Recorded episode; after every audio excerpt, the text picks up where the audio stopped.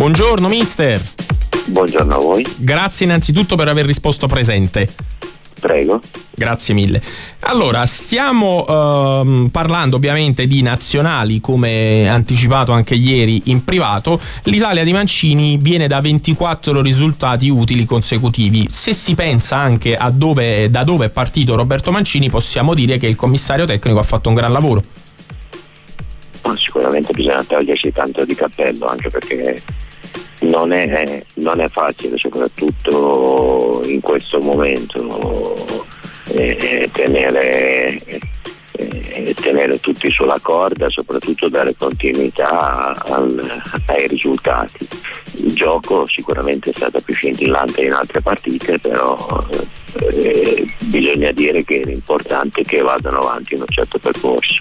Assolutamente, assolutamente. La cosa che mi colpisce, io lo, lo, sto dicendo a tutti gli ospiti oggi, è che in sostanza tra tre partite della nazionale inizia l'europeo. Ricordiamo che eh, la nazionale italiana scenderà in campo mercoledì contro la Lituania, poi il 28 maggio contro San Marino e il 4 giugno contro la Repubblica Ceca. Dopodiché l'11 giugno incomincia questo campionato europeo in, uh, itinerante quest'anno contro la Turchia fuori casa per la prima gara. Crede, caro mister, che la nazionale italiana possa fare un buon europeo?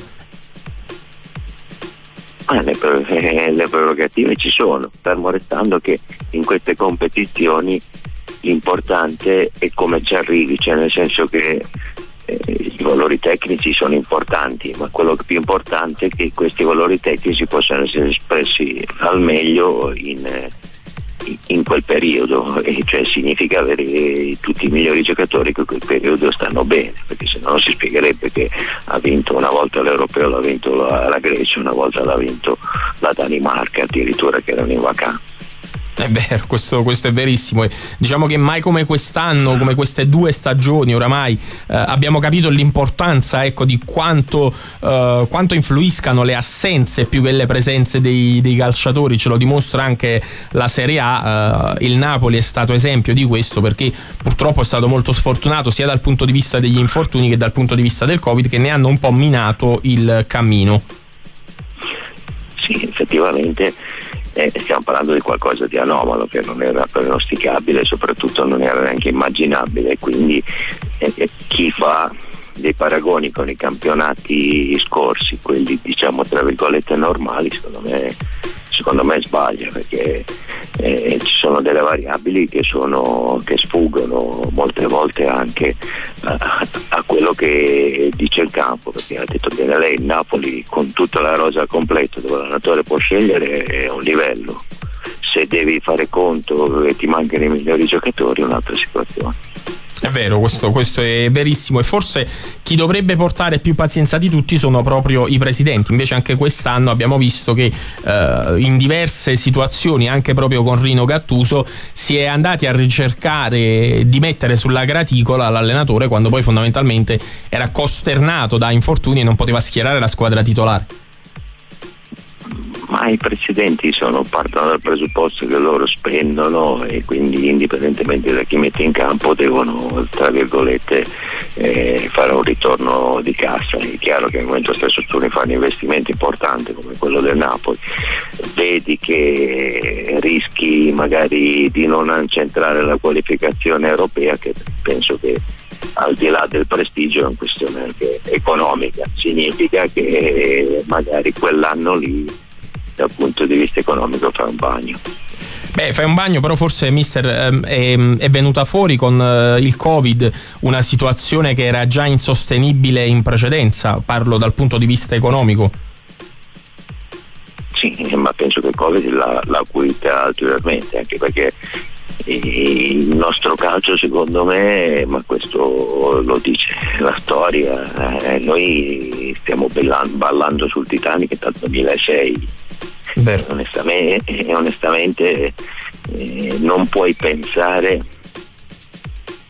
di, di, andare avanti cercando nuovi introiti, poi succede come quest'anno che gli sponsor abbandoni, le squadre ti fanno eh, delle, le, le, televisioni ti fanno delle offerte a ribasso, secondo me invece bisogna partire come, come succede quando fai i conti di casa, eh, limitare prima di tutto le spese. Poi gli introiti non sai se, se sono quelli, quindi parti dal presupposto e soprattutto secondo me devi aggirare l'ostacolo, nel senso che cioè, se magari, non faccio un esempio, la Roma Ciageco piglia 7 milioni e mezzo, giocatore di 35 anni che mi garantisce questo, io adesso devo pensare di trovare il nuovo Geco magari di 20 anni. Vero, ma questo mi è capitato, non so, a Lecce dove avevano fatto una squadra per andare in Europa, una piccola realtà come Lecce e dall'Europa si sono trovati a retrocedere. Poi per calmierare la situazione hanno messo dentro sei giocatori dalla primavera che poi sono stati coloro che hanno fatto fare quei guadagni a quella società, i Vucini, sì, Desma, i Conan, i Bogino, che sono stati coloro che sono stati l'ossigeno per la squadra. Quindi paradossalmente sul partito da una situazione pesantissima, gravosa e, e dal disastro più totale a, a, a un successo. Intanto, mister, arrivano diverse domande per lei al nostro numero WhatsApp 353 325 4040. Magari in chiusura gliene leggo un paio che eh, piacciono molto anche a me. Eh, detto ciò, um, io vedo guardando la classifica, ovviamente la rileggiamo, ma la conosciamo a memoria: Inter 65, Milan 59, Juventus 55, pari punti con eh, l'Atalanta, Napoli 53, Roma 50, Lazio 49. Se guardiamo la classifica di Serie A, l'unica squadra fa- ad aver fatto un filotto di 5 vittorie consecutive è l'Inter di eh, Antonio Conte. L'Inter però è l'unica squadra italiana, eh, ovviamente fra quelle che hanno partecipato, ad aver lasciato tutte le coppe, abbandonato tutte le coppe già a dicembre, eh, restando ovviamente solo con la Coppa Italia, parlo di coppe europee. Quanto in un anno complesso e compresso come questo hanno inciso le coppe? Le coppe incidono indipendentemente eh, dal Covid, incidono soprattutto se non hai una struttura tale che ti permettere di giocare la partita dalla vita ogni tre giorni. Questo dipende poi anche dai giocatori che hai a disposizione, ci sono certi giocatori che sono abituati, altri non sono abituati a giocarsi alla partita ogni, della vita ogni tre giorni. Fa un esempio, eh, io ad esempio sono andato in Champions con la Lazio, non avevo la squadra abituata, nel momento stesso che tu giochi magari in campionato con il Chievo sai che magari tre giorni dopo c'è il Real Madrid, l'ambiente, gli stessi giocatori, la testa ce l'hanno solo Real Madrid, perché col Chievo sembra la partita il giovedì, invece quando tu hai una struttura importante sai che è importante la partita col Chievo e fondamentale la partita con il Real Madrid. Chiaro, chiarissimo. Ricordiamo ai nostri radioascoltatori che mister Delio Rossi ha fatto un quadriennio all'Atalanta tra il 2005 e il alla, 2000, ah, scusa, alla, Lazio, alla, Lazio, alla Lazio, tra il 2005 e il 2009, mentre invece l'Atalanta uh, l'ha allenata prima, se non erro, giusto mister? Prima, sì. Nel, nella sua... Tre mesi. Ok, nella sua esperienza all'Atalanta c'era già questa idea di voler puntare sul settore giovanile che poi ovviamente eh, è venuta fuori soprattutto negli ultimi due anni, due o tre anni con delle vendite importanti di calciatori. Faccio un esempio su tutti, Kuluseschi non ha mai esordito in Serie A con la maglia dell'Atalanta ma è andato in prestito a Parma e poi venduto per 45 milioni alla Juve. Stessa sorte per il ragazzino venduto al Manchester United che dopo essere stato venduto eh, ha fatto poi l'esordio in prima squadra con l'Atalanta. C'era già quest'idea nella società?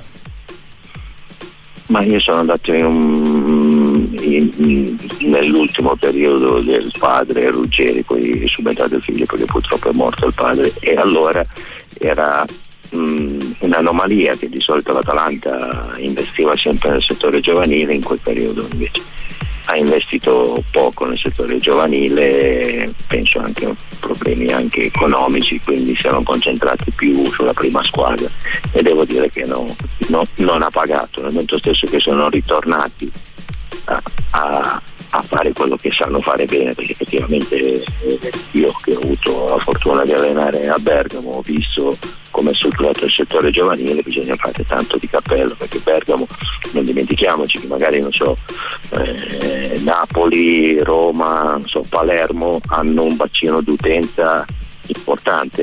Atalanta eh, si deve confrontare con Milan, l'Inter, eh, la Cremonese, cioè nell'arco di 30 km, quindi se non hai una struttura importante soprattutto nella scelta dei giocatori e soprattutto nel momento stesso che i genitori vedono che l'Atalanta il suo, il suo figlio può anche arrivare a giocare in prima squadra nel momento stesso tu nel settore giovanile faccio un esempio dell'Inter dici di costruire un giocatore da Inter molto più facile farlo da Empoli o da Atalanta.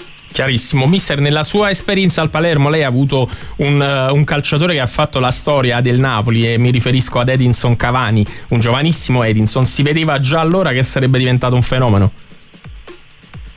Sì, io l'ho detto sempre, io ho avuto il giocatore più forte fisicamente, non più bravo tecnicamente, ma più forte fisicamente che abbia mai visto. Perché Edison è un giocatore che aveva la forza di, di eh, presentarsi davanti al portiere, poi aveva la forza magari da attaccante di essere sulla fascia a contrastare sul terzino che era arrivato per il cross dal fondo. E era un, era un giovane era un giovane Cavani ma si vedeva tutte le sue qualità anche perché era molto frenetico allora. Però arrivava con costanza 4-5 davanti 4-5 volte davanti al portiere poi magari sbagliava per precipitazione perché mancanza molte volte di, di appoggi però si vedeva uno si arriva 4-5 volte prima o poi prima o poi la, la, mette dentro. Il problema è chi non ci arriva 4-5 volte. E devo dire che uno dei motivi di frizione col presidente era che il Palermo doveva vendere ogni tanto qualche giocatore per mantenersi a certi livelli e c'era il discorso di vendere Cavani e io gli ho chiesto di non venderlo a una diretta concorrente perché allora il Palermo era davanti al Napoli certo. se tu vendi i tuoi migliori giocatori a una diretta concorrente significa che sminuisci la tua squadra e vai a valorizzare chi ti sta vicino, non sto passando di Inter, Juve, Milan che è chiaro qualcosa di superiore a noi, veramente stesso è Napoli. E Napoli è stato bravo perché gli avevo detto di venderlo, se lo doveva vendere all'estero e non rinforzare la diretta concorrente, poi la storia ha detto che Napoli ha fatto quella la storia poi la, la, conosciamo tutti, caro mister. In chiusura al volo, al volissimo, le leggo una domanda che è arrivata al, al nostro WhatsApp eh, che ci dice: ovviamente lei è molto legato a, a, Salerno, come ha raccontato anche ai nostri microfoni qualche mese fa quando ci siamo sentiti. Crede che eh, l'obiettivo di, del presidente Lotito sia riportare la squadra in Serie A? Eh, Lotito è una persona con i piedi per terra ma una persona ambiziosa nel senso che la Salernitana non vedo perché non debba pensare di portarla in Serie A anche perché sarebbe anche un motivo di vanto per, per lui stesso e per la società penso per la campagna. È chiaro che se tu hai la Lazio la Salernitana forse un motivo di riguardo ce l'ha più nei confronti della Lazio rispetto alla Salernitana. Chiarissimo. In chiusura mister lei è mai stato vicino alla panchina del Napoli? sì sono stato ma in Serie C, in Serie C eh, all'epoca mi sembra di Ravassori, proprio, proprio all'inizio di, ne avevo anche parlato con... Eh, all'inizio dell'epoca De Laurentiis?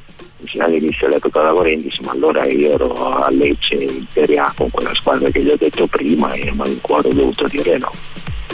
Chiarissimo, chiarissimo. Caro mister, noi siamo in chiusura, avrei tantissime altre domande da farle, ma purtroppo i tempi tecnici. La prossima, volta, prossima volta. infatti sì, infatti sì, la ringrazio mister per aver risposto presente anche oggi. Un abbraccio forte. Buona giornata. A lei. Ciao.